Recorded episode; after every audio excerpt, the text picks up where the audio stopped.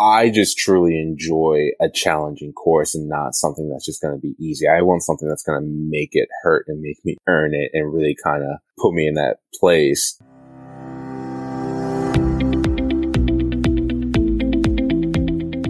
Welcome to Running is Cheaper Than Therapy podcast. I am your host, Doctor Weta L. Brown. I inspire and promote movement.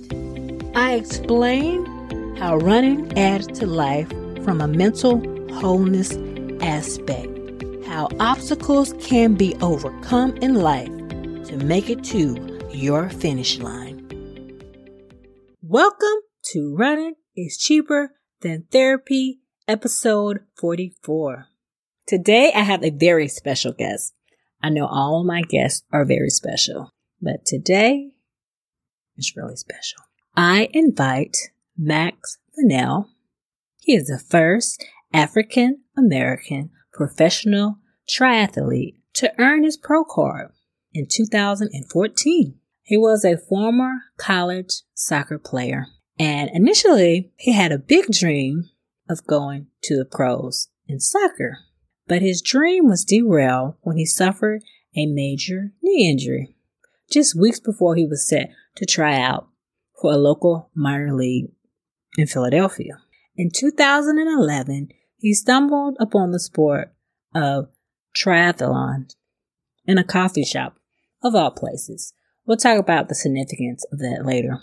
After a year of racing, he was addicted. Now the former college soccer star dominates his competition in cycling, swimming, and running. He also is what I call a Renaissance man. He dabs into a lot of different areas, which we'll talk about later. Welcome the one and only Max Fennell to the show. Well, thanks again for joining me today. Yeah, thanks for having me. I just want to start with your, I guess, your formative years. How, what got you into sports? Uh, honestly, I was raised by a single mom that knew that she had a little rambunctious kid that was just running all over the house, that she needed to figure out a way for him to expend his energy. So she put me in those Saturday soccers, and then next thing you know, I was just, you know, high school varsity, through sport varsity athlete. So you loved soccer? That was your sport growing up? Yeah, for me, it was... I, I thought soccer was what it was going to be, that, you know, I was going to become a professional athlete in, right? Um, so I did all the travel sports teams, uh, the tr- and, uh, you know, I did track, I did the cross, I wrestled for a little bit as well. But for me, it was always just soccer. I, I love the sport. So what made you gravitate to, to soccer versus the cross, wrestling, or any other sport? I think because of Uh, the freedom of expression in soccer, right? There's generally, you know, it's a team sport and there's a flow to how the team's supposed to go and how you're supposed to move the ball. But generally, the position I play, which was oftentimes being a forward or attack, uh, you still have a level of freedom of expression of how to score, right? You know, you're kind of dancing with the soccer ball sometimes. I was a fast guy. So, you know, for me, it was usually like one, two touch and then I was scoring a goal. But uh, just something about soccer. And, and I think the endurance aspect of it, right? It, at the high school level and the collegiate level, it's a ninety-minute soccer game, right? And, you know, you're oftentimes covering like ten miles a game. So I, I just think it just fit my type of personality. Okay. And you do you got a scholarship to go to um, college for soccer? Yeah. So I, I got a, a scholarship to go to Del Val College, and I played uh, collegiate soccer there for two years. Um, then I just kind of realized, you know, it wasn't working out for me and decided to just leave and go pursue, just get a, a basic job. And I was thinking like, all right, I'm just going to leave and go and try and become a professional soccer player. Like go try out for one of those like small sub soccer teams. So you got injured when you were in your pursuit of your professional soccer career? Yeah. So I believe at the time, Philadelphia was getting ready to create the Philadelphia Union, and they had, uh, again, like their B squad type of team that was created. So I was just thinking, all right, I was going to either try and go to those tryouts. I did go to like open tryouts. And then I was thinking, all right, I'll, I'll go try out for like their B squad and see if I can, you know, make my way onto the team. But what happened was while I was playing, uh, pickup soccer game, I ran onto a soccer ball. I was running onto the ball, and the goalkeeper came out, and he slide tackled me. My knee got caught, or my leg got caught. My body went one way, my knee went the other way, and, you know, pretty much.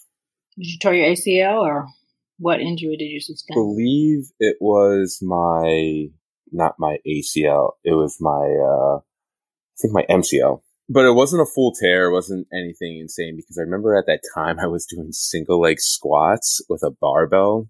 And I remember talking to the orthopedic uh surgeon at the time, and he was just saying, like, yeah, I think the reason why this wasn't much more serious was because you were doing all that strength training at the time.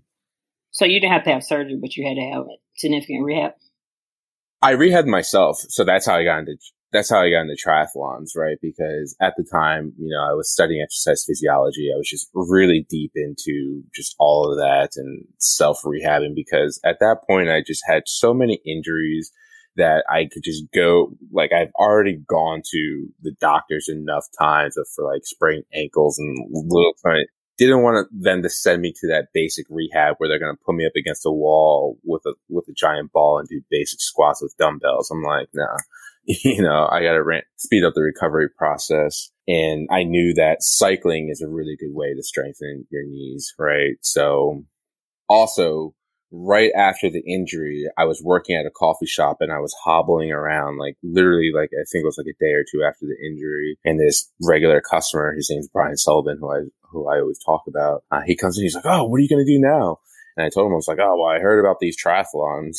Maybe I'll go do a triathlon.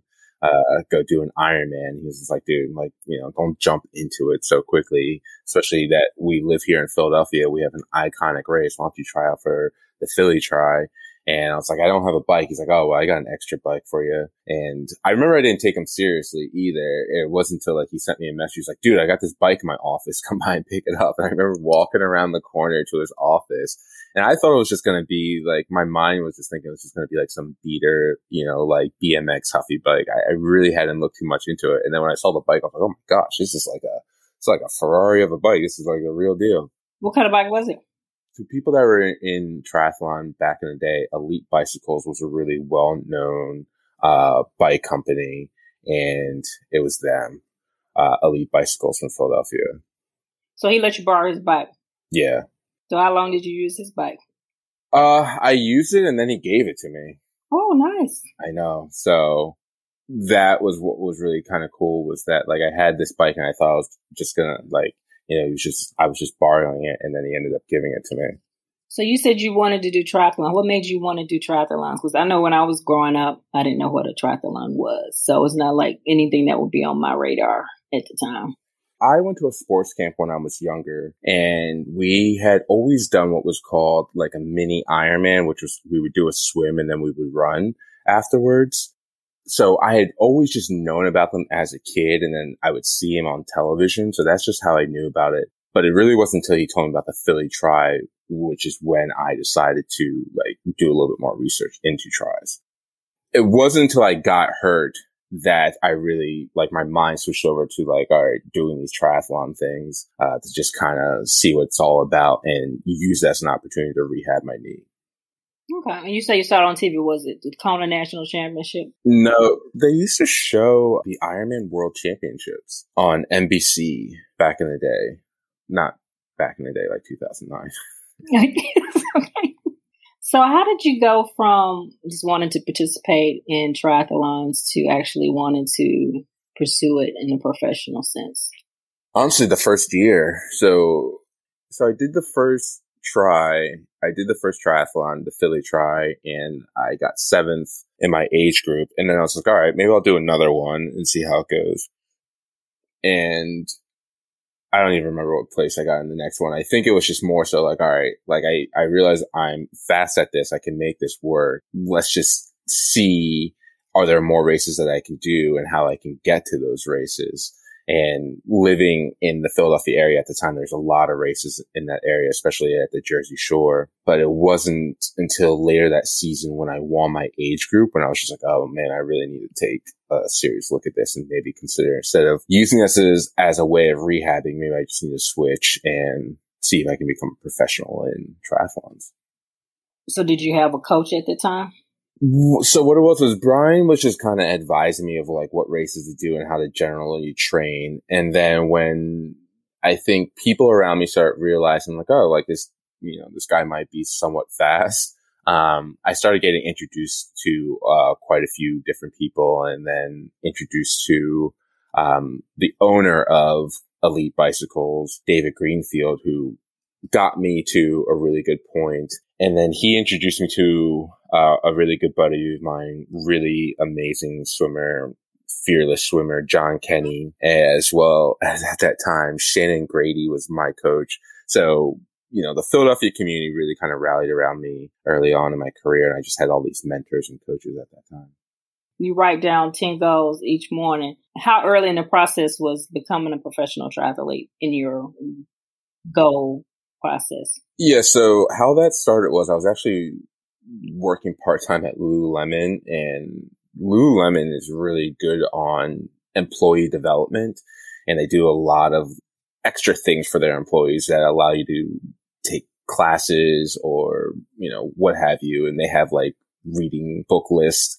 So they had put us on to Brian Tracy in his book and his speaker series, and I just listened to it. And that was what really kind of opened my eyes to the power of, you know, like manifesting and, you know, just goal setting, which is, you know, things don't become serious until you write them down, right? The whole process of manifesting is, you know, it becomes thought, word, and then action, right? And the action part is writing it down. And that's what kind of tells the universe and tells yourself that you're serious.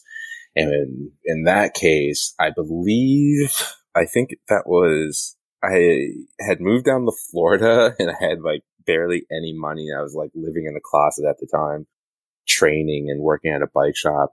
And I thought that if I had moved down to Florida and just like ate off of breadcrumbs and just barely got by, but I had a really good training season that kept my fitness going through, that in March I'd be able to get my pro card early on and that would just change everything. But what ended up happening is I didn't get my pro card. And then, you know, I was just like, oh my goodness, like I, you know, I now have to move back home. Like, like this isn't like this clearly isn't working.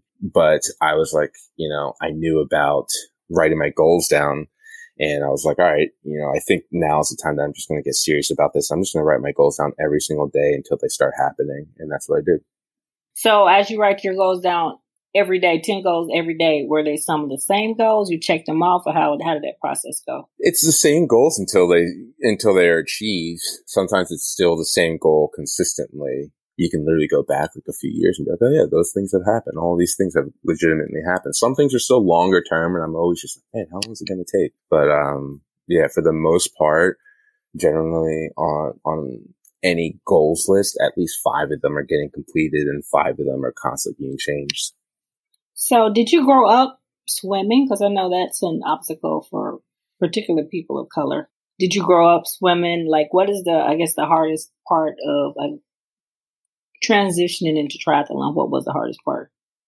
So for me, it wasn't so much that I grew up swimming. I think, as I mentioned earlier, I went to a sports camp, so I knew how to float, right? I had done water skiing. I knew how to, like, competitively swim in the sense of, like, do breaststroke and stuff. But I had asked my friends, and I think just with me having an extensive athletic background as a kid, just growing up playing so many sports, I bring that mindset into everything that I do. So I just reach out to my friends and they showed me how to flip turn. And, you know, I remember my friends, like those first moments when I was like, oh my goodness, like when I used to struggle swimming twenty-five, twenty-five yards. But yeah, just early on, I just was lucky to have friends just kind of show me the way. And then I just really just worked at it.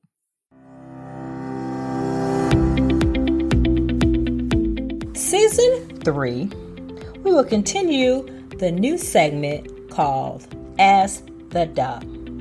If you have any questions related to musculoskeletal injuries or musculoskeletal health, go to my website, w w w dot we o u i life dot com. Click on the tab Voicemail, leave your voicemail, and select Messages will be aired and answered on the segment. Now, back to the show. Out of the, the three disciplines in triathlon, do you have a favorite? You know, I honestly hate that question. People always ask that. They're like, what's your strongest? And I'm like, you know, because that's not a really good place you want to put yourself mentally, right? You want to, you, you know, you want to think that you're strong at all three. You want to think of yourself as an endurance athlete and not like be like, oh, like here, here's my favorite. But if I was to answer that, I truly enjoy, you know, trail running, but I also enjoy riding my bike. You aspiring politician? You ran for a councilman at one time? Tough battle there, uh, running for city council in Menlo Park. But yeah, I definitely am. And I, and I definitely think a lot of people need to start considering running for local government, because that's where the change really happens, right? It's not, it's not so much worrying about becoming a, a congressman or a senator. It's about if you can become the city council or uh city councilman or the mayor, because you can make local laws, and those local laws can directly affect your life and other people's lives. And you got involved because it was a um you wanted to do a swim program, and the city was giving you problems with it. Was that is that correct? What's interesting is you can live a drama-free life, but if you go get involved in local politics, that's where you'll find all the drama. And yeah, you know, I couldn't understand why they didn't understand the need for this swim program, and that's exposed a lot of issues, because I live right down the street from Facebook, right? So that's the big thing about Menlo Park, is that Facebook is right here, and they do a lot for the community. But, you know, we have significant issues going on in our community where, you know, essentially one part of the community is neglected. And I was just like, why do we not have a program where we provide free swim lessons? And I, here's a program for that. And then when your city council's being like, well, we don't really see the, the benefit of that, then you start being like, Uh, who are you people and what's really going on here? And then you wake up to what's going on in your local government, and then oh, it's time to get to work and make some changes. So were you able to get that program? No. Well, ironically, what is happening is now that whole center is being renovated. So I want to be in a situation to help run the pool, right? You can put a proposal in to see if you can run the pool. They have this gorgeous pool over there. But since it's, if I can be honest, the black and brown area, you know, people treat it like it's bad. But if you're, if you were a swimmer and I showed you this pool, it's a twenty-five meter pool, right? That barely anyone was swimming at, right? As a swimmer, you're like, uh, show me where that pool's at. I'll go there all the yeah, time. Yeah, yeah. Um, you're also involved in archery. I see your Instagram posts and I always think of Hunger Games when I see you out there. So I know, archery. Yeah. Also, I recently got into hunting, and I know that's going to be an interesting conversation for a lot of people, because people people view hunting as one way. But what hunting has done for me is it's really helped me kind of discover who I am and my heritage. You know, I always thought one thing, and next thing you know, I found out, like, I'm actually indigenous to America, right? And there's actually a lot of black people that don't realize that they're actually indigenous to America. Not all black people came over on slave ships, right? And then when I understand that history and heritage, it's like, all right, I want to get more involved with the process. And that's why I like bow hunting, because it takes a lot of skill. I think more endurance athletes that care about where their food comes from would enjoy bow hunting, because ninety-nine percent of the time you're literally just going for a hike with your bow. Hunting television shows make you think that people are just out in the wilderness killing things, and that's just not, that's not at all. It's, it takes a lot of hard work, and it's really hard, especially in California, because we have public land. So it's like, you know, I'm going hunting this Saturday. What I'm going to do is I'm going to literally drive to the middle of nowhere, park my car, hope my car stays all right, and then just dip off into the wilderness. Hope I don't get lost, and hopefully I don't get eaten by a bear. And that's, you know, really how it goes down. But it's also, it's a really good meditation, and it's a really good way for me to get easy miles on my legs, because the archery range by my that I go to, it's about like two to three miles long. So it takes me about anywhere from ninety minutes to three hours to complete the whole thing. Generally on average, ninety minutes just to do fourteen targets, because it's like hilly terrain. But archery's an art form, right? As well as that's how our people, right? That's what we've done for thousands upon thousands of years, is we always had a bow in our hand. So just watch what happens. Just put a bow back in your hands and watch what happens. Like, I don't really need to explain it. You'd be like, oh, this just seems so natural to me.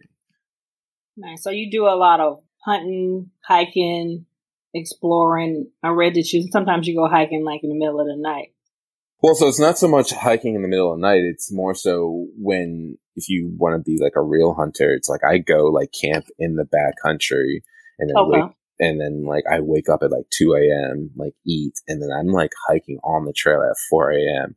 And the thing is, like, that's just like predator hour. So it's like, you know, especially when I'm when I'm doing this by myself, like I, it's. It's a really big adrenaline rush, but it's also extremely nerve wracking because you can literally just come around a corner and there could just be a bear right there, or a mountain lion, or a coyote, or a bobcat, or a rattlesnake. You're usually by yourself when you do this? Yeah. Well, unless it's spring or fall, my dog's with me, but generally I'm, I'm going by myself. Yeah, how did you learn about how to deal with bears, coyotes, and other wildlife?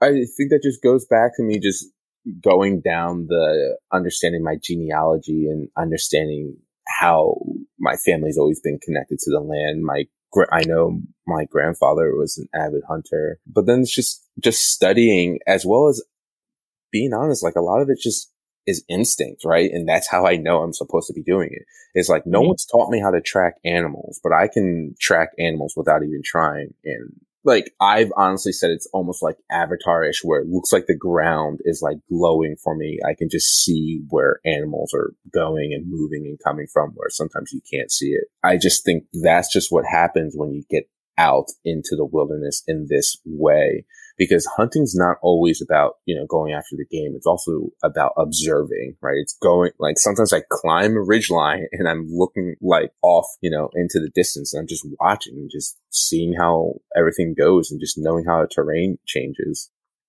You're also an uh, entrepreneur. Tell me about um, your business. Yeah, I started at Fenn Coffee two years ago. Uh, we've been growing ever since. Obviously, COVID kind of slowed us down just a tad bit, but I was very lucky enough to be introduced to a gentleman who's had a coffee farm in his family for five generations. And this gentleman knows just some of the most amazing coffee farm farmers across the world, and he's introduced me to them.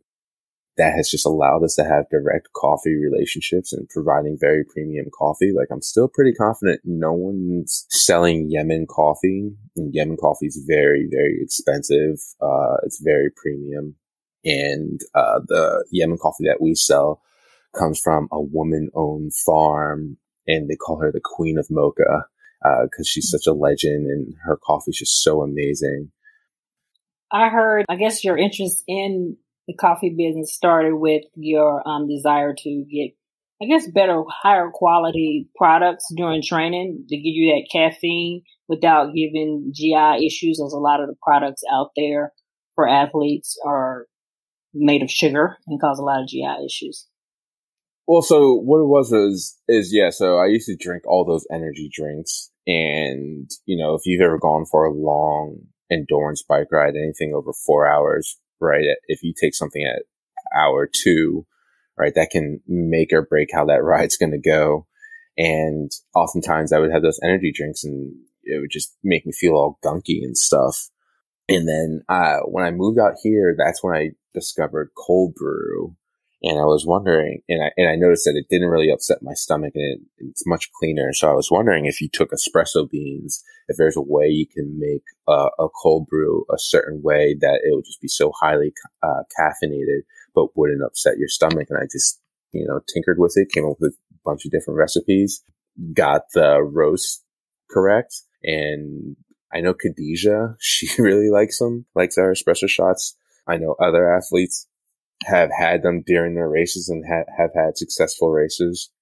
I think it's the how the beans are roasted and the method of how we make the cold brew, how we filter the cold brew, all that together just makes it so that you drink it. And next thing you know, you just got this second wind and you're just crushing it. Has it been hard for you to train during the pandemic? Uh, for me, not really, because I switched over and started doing the bow hunting thing, and that's opened up a lot of opportunities. I was actually down in Texas hunting for a hunting television show.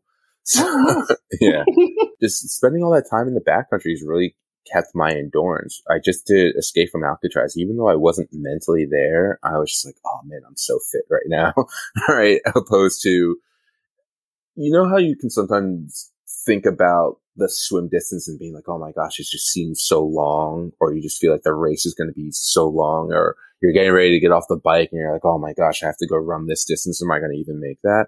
Mm-hmm. I didn't have any of that. I was just like, all right, I got to go bike. I got to, I'm swimming. I'm going to mm-hmm. get to this swim. And okay. not, not once was I like, like, I can't do this swim, or I can't do this bike, or I can't do this run. And everything I was doing, I was strong in, and I wasn't cramped. Nothing felt like it was broken. And that is a really good place to be if you want to build on some fitness, because that just means you're in shape and you can get stronger off of that. That was your first race since, what, nineteen? Yeah, that was my... And that's, I think that's also the other issue. It's been my first race since twenty nineteen. The other, other competition I did was the Spartan Games. So how did you get interested in Spartan? And I know you were on a television show too, right? Um, Million Dollar Man? It was Million Dollar Mile first th- that I think people in the O C R world discovered who I was. And then honestly, it was the folks from, so it was the person that casted me. Uh, Kevin, it was actually two Kevins, the producer Kevin, and then there was uh, the Spartan athlete who was also working with the show, Kevin, Kevin Donahue, that kind of whispered in my ear. And the next thing you know, I had the C E O of Spartan sending me a message on LinkedIn about offering me uh, Spartan leadership uh, tickets. So we went to a Spartan leadership event, and then just all these people just kept whispering in my ear. And just, I think the icing on the cake was having Joe DeSena reach out to me and offer me to do some Spartan races. And just, I was like, oh, okay. Yeah, this, this community seems pretty dope. So how, how many uh, races have you done in the Spartan? I can only go off of like, I guess like successful races. So I know I podiumed at a Spartan Stadium race. So I got first, and my second Spartan Stadium race, I did, I got fourth overall at a half trail, at a Spartan trail.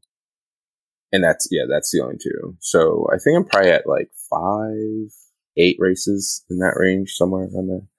And you enjoy the experience with Spartan? You just like, you like the community and the races?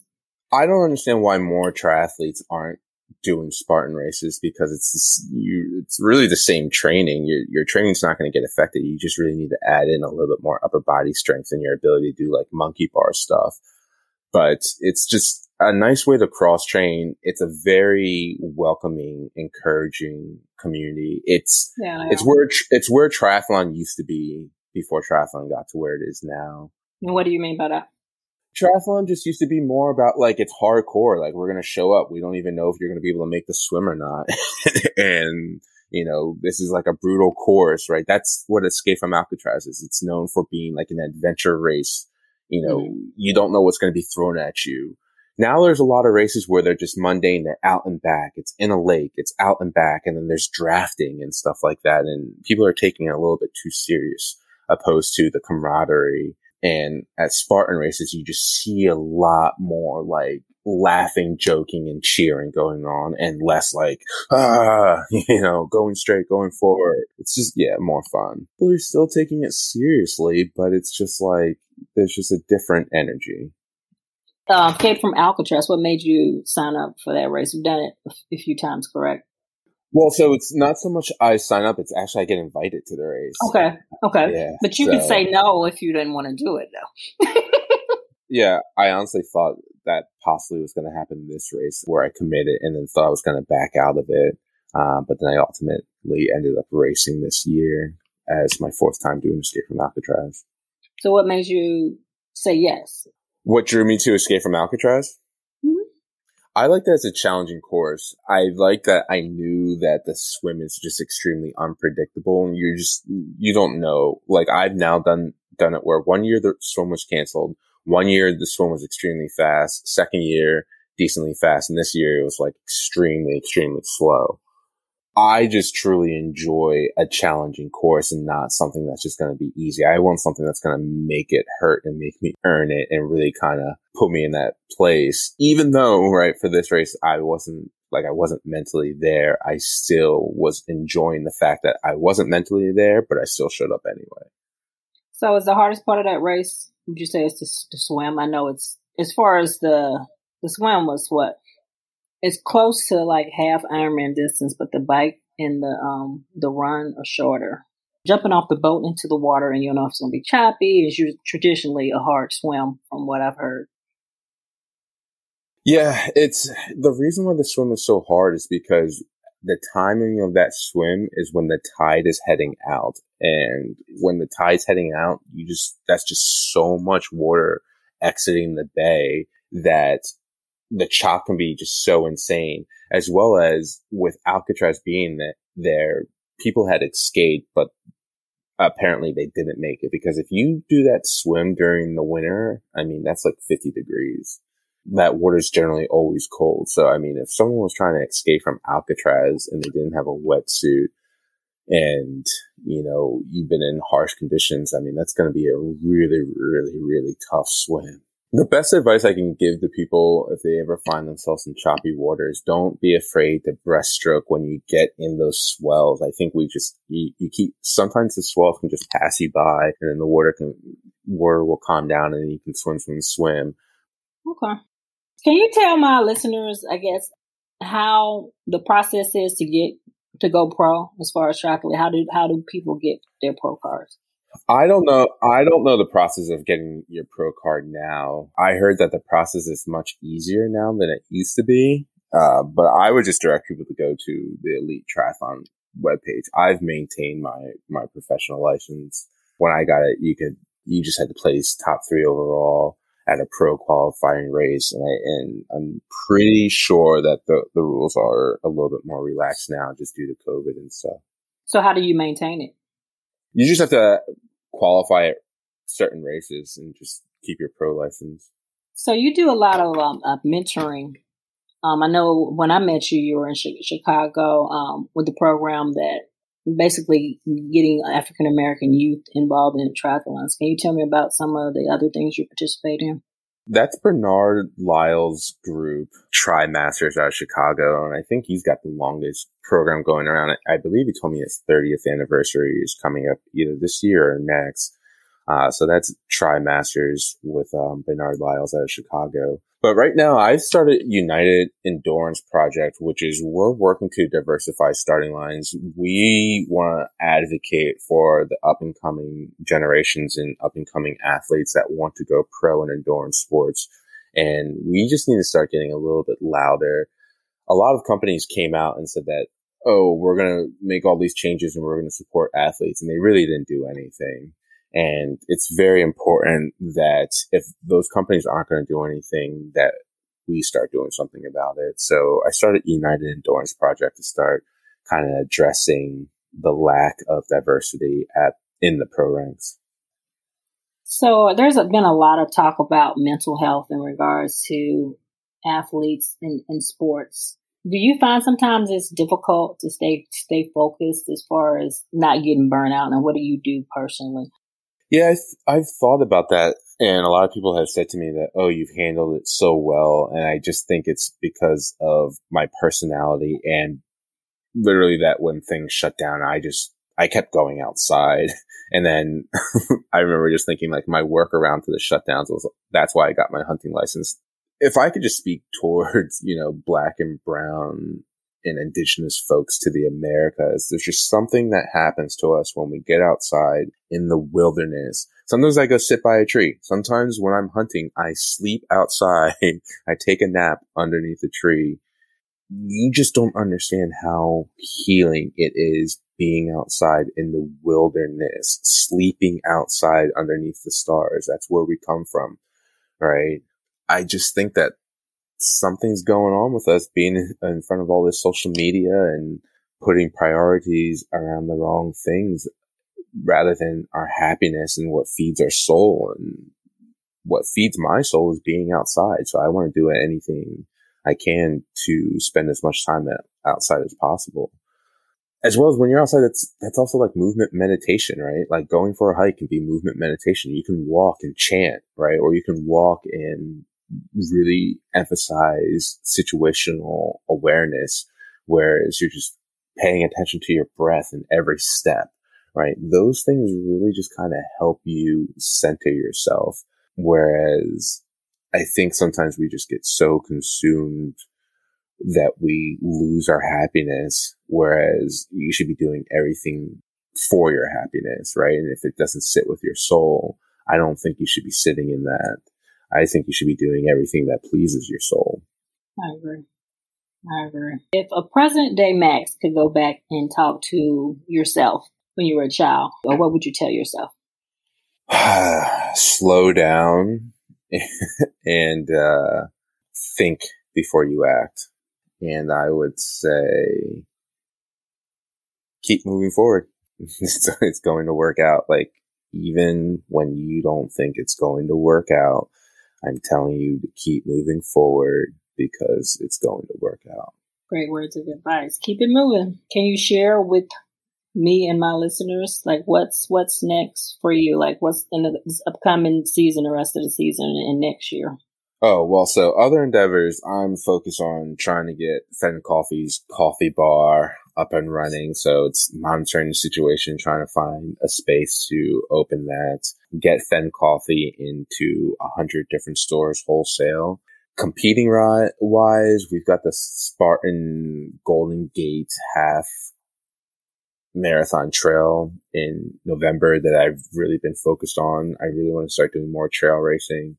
Triathlons, uh, I really enjoy racing in California, so we have some races in Santa Cruz that I'm really focused on racing. I want to be an advocate for real indigenous hunting, you know, for indigenous people getting back to their roots, to indig- indigenous Black Americans getting back to their outdoor roots. There's going to be a lot more opportunities coming my way in the outdoor space, so I really hope to start representing getting people out into the outdoors in that capacity as well. Where can people find you? Uh, you can find me at Max Fennell on your social media platforms, as well as Fenn Coffee, fenn coffee dot com. So any last minute words of advice, inspiration for my listeners? Write down your goals and keep after them until you achieve them. Don't stop focusing on your goals until you achieve them. But if you don't want that goal, it's fine to let it go and move on to another one, right? But just keep moving forwards those things that really get your soul moving. Right words of advice. Well, thank you for joining me today. Thanks for having me. Appreciate it. That wraps up this episode of Running is Cheaper Than Therapy podcast. Thank you for tuning in. If you already haven't, please download Running is Cheaper Than Therapy podcast on Apple, Spotify, or however you listen to your favorite podcast. If you have any questions, concerns, or possible show topics, please email Run It Is Cheaper Than Therapy, O L B, Omaha Love Brown. Again, that's Run It Is Cheaper Than Therapy, Omaha Love Brown at gmail dot com. I also can be reached via Instagram, Facebook, Twitter, LinkedIn, and YouTube. Handle We Life, We Love. O U I Life, O U I Love. Thank you, and please tune in again.